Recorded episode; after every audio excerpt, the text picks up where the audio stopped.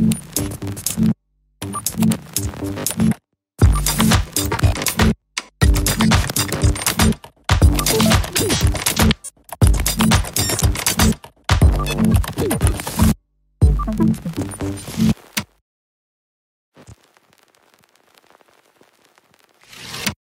Экономика России сегодня находится в состоянии длительной экономической стагнации.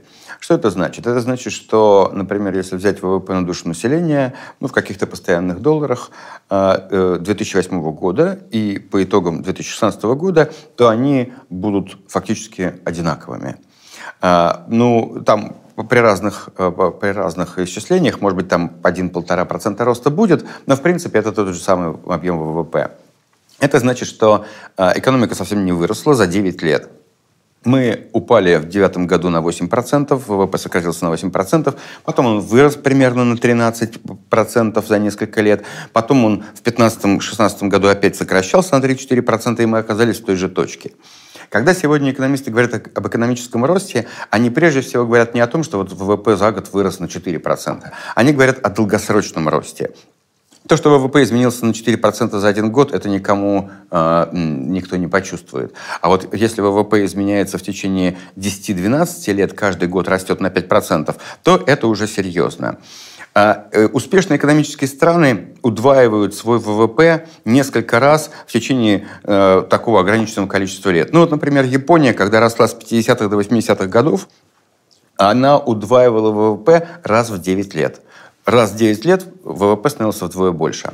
А Китай с 80-х годов удваивает ВВП примерно раз в 12-13 лет. Это долгосрочный экономический рост. Это то, что чувствуют все. Когда ВВП удваивается в, два раза, это значит, жизнь стала в стране другой.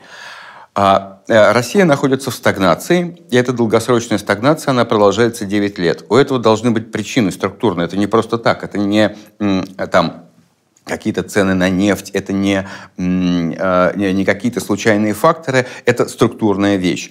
А, более того, парадокс этой стагнации заключается в том, что цены на нефть были сверхвысокими в этом периоде. А, за 90-е годы весь российский экспорт составил немножко больше триллиона долларов. В период с 2000 по 2008 год он составил примерно 2,2 триллиона долларов. А вот за 2009-2016 год российский экспорт составил больше 4 триллионов долларов. Это колоссальные деньги, и они не дали экономического роста. С 2000 по 2008 год они давали экономический рост, приток нефтедолларов. С 2009 по 2016 год они дали ноль. В чем проблема? Есть несколько концепций. И вообще такое бывает с некоторыми странами, и это очень опасная ситуация. Э, целый ряд э, латиноамериканских стран попал в эту ловушку еще в конце 70-х, 80-е годы 20 э, века. Бразилия, Аргентина, Венесуэла практически перестали расти, и у некоторых стран это продолжалось в течение 30 лет, у некоторых продолжается и сейчас. Например, Сегодня ВВП на душу населения в Венесуэле такой же, какой был в конце 70-х годов.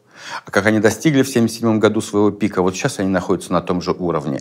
Аргентина выросла немножко в 2000-е, в 2000 годы, Бразилия росла в 2000-е годы, но перед этим по 30 лет эти страны тоже находились в длительной стагнации. Вообще вот этот вот а, экономический рост, долгосрочный экономический рост, который дает нам это вот удвоение ВВП в течение нескольких периодов, а, он а, не работает так, что вот мы нашли какую-то машину, запустили мотор, и она поехала поехала работать.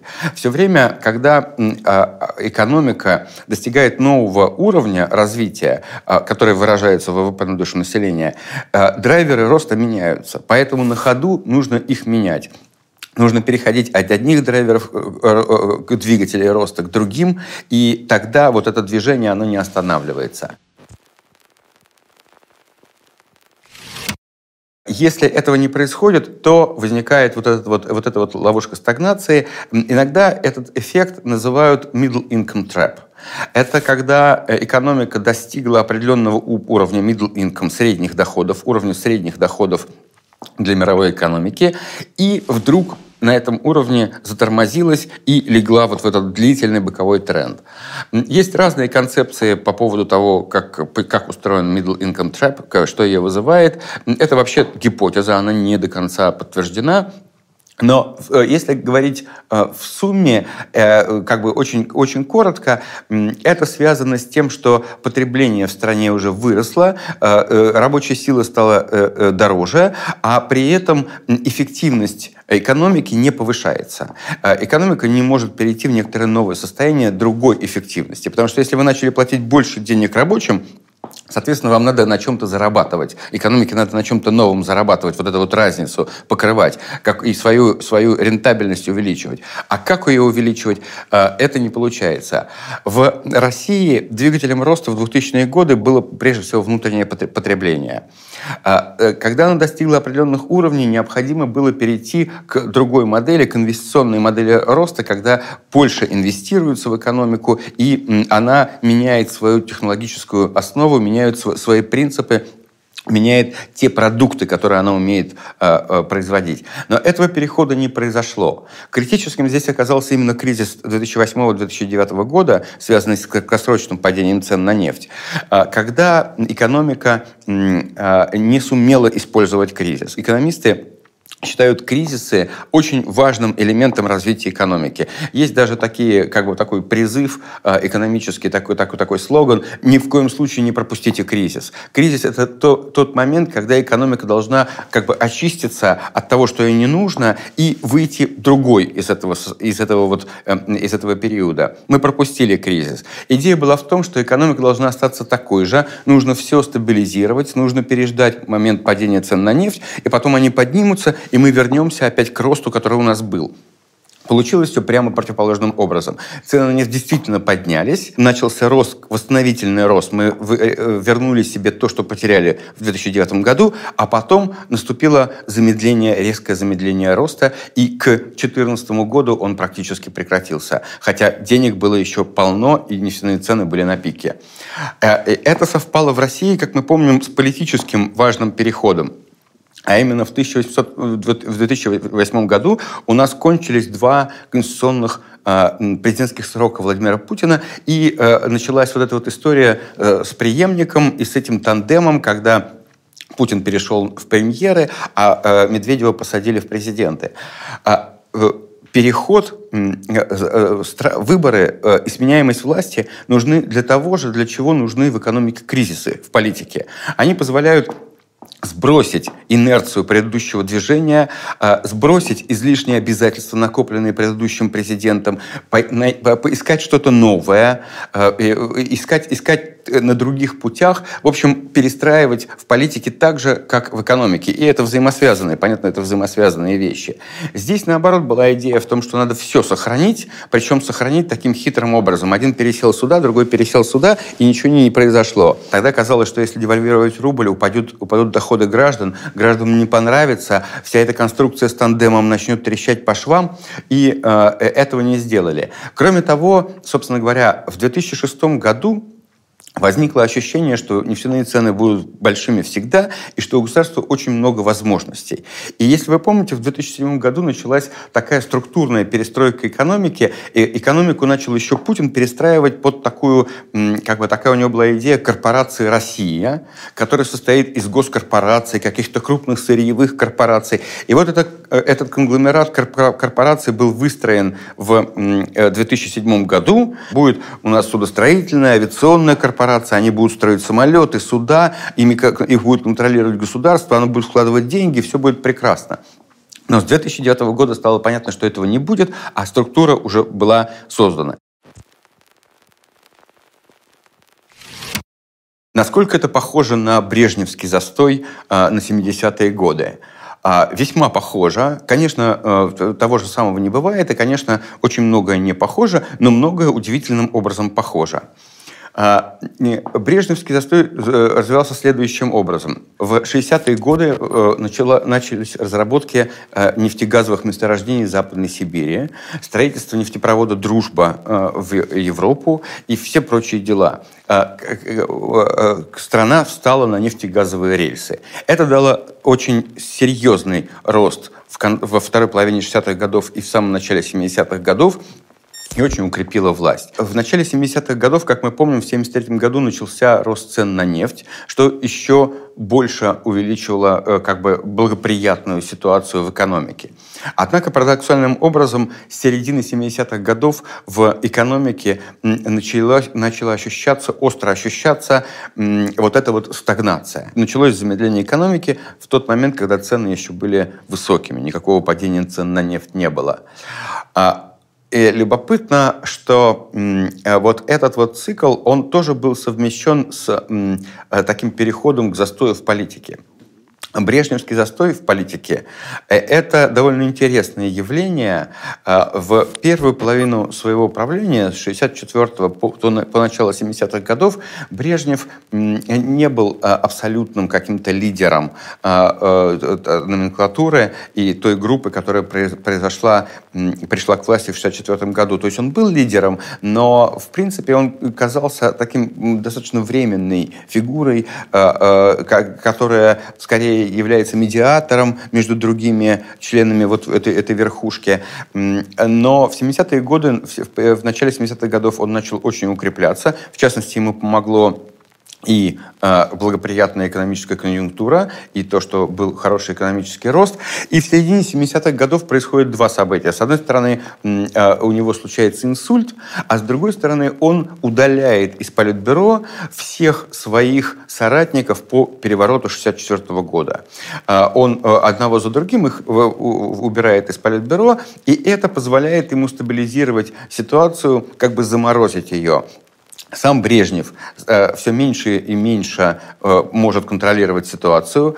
Э, все ключевые решения сосредотачиваются в руках его и ближе, так называемого ближнего круга. И, э, а с другой стороны, в Политбюро теперь царит он совершенно, потому что все остальные политически гораздо менее влиятельны, чем он. Они не люди его поколения, не те, кто совершали переворот, а некоторое следующее поколение, которое он приводит в политику. Это позволяет ему зафиксировать зафиксировать, как бы заморозить ситуацию на 7-8 лет и приводит к тому политическому коллапсу, который начинается в начале 80-х годов, когда члены Политбюро — это такая, такое собрание полоумных стариков, а, которые умирают один за другим. А, и интересно, что на этом фоне в 1979 году, когда цены на нефть еще высоки, э, Россия ввязывается в э, афганскую войну, в афганскую авантюру. Э, это тоже любопытный такой элемент этой конструкции. Итак, как она развивается? Растут цены на нефть, возникает ощущение избытка возможностей и ресурсов. При э, э, Путине это конструкция тандема, ситуация замораживается в политике. Дальше, на фоне еще высоких цен на нефть, начинается стагнация, э, начинаются некоторые нервы, связанные с этой стагнацией, а дальше возникает внешнеполитическая авантюра.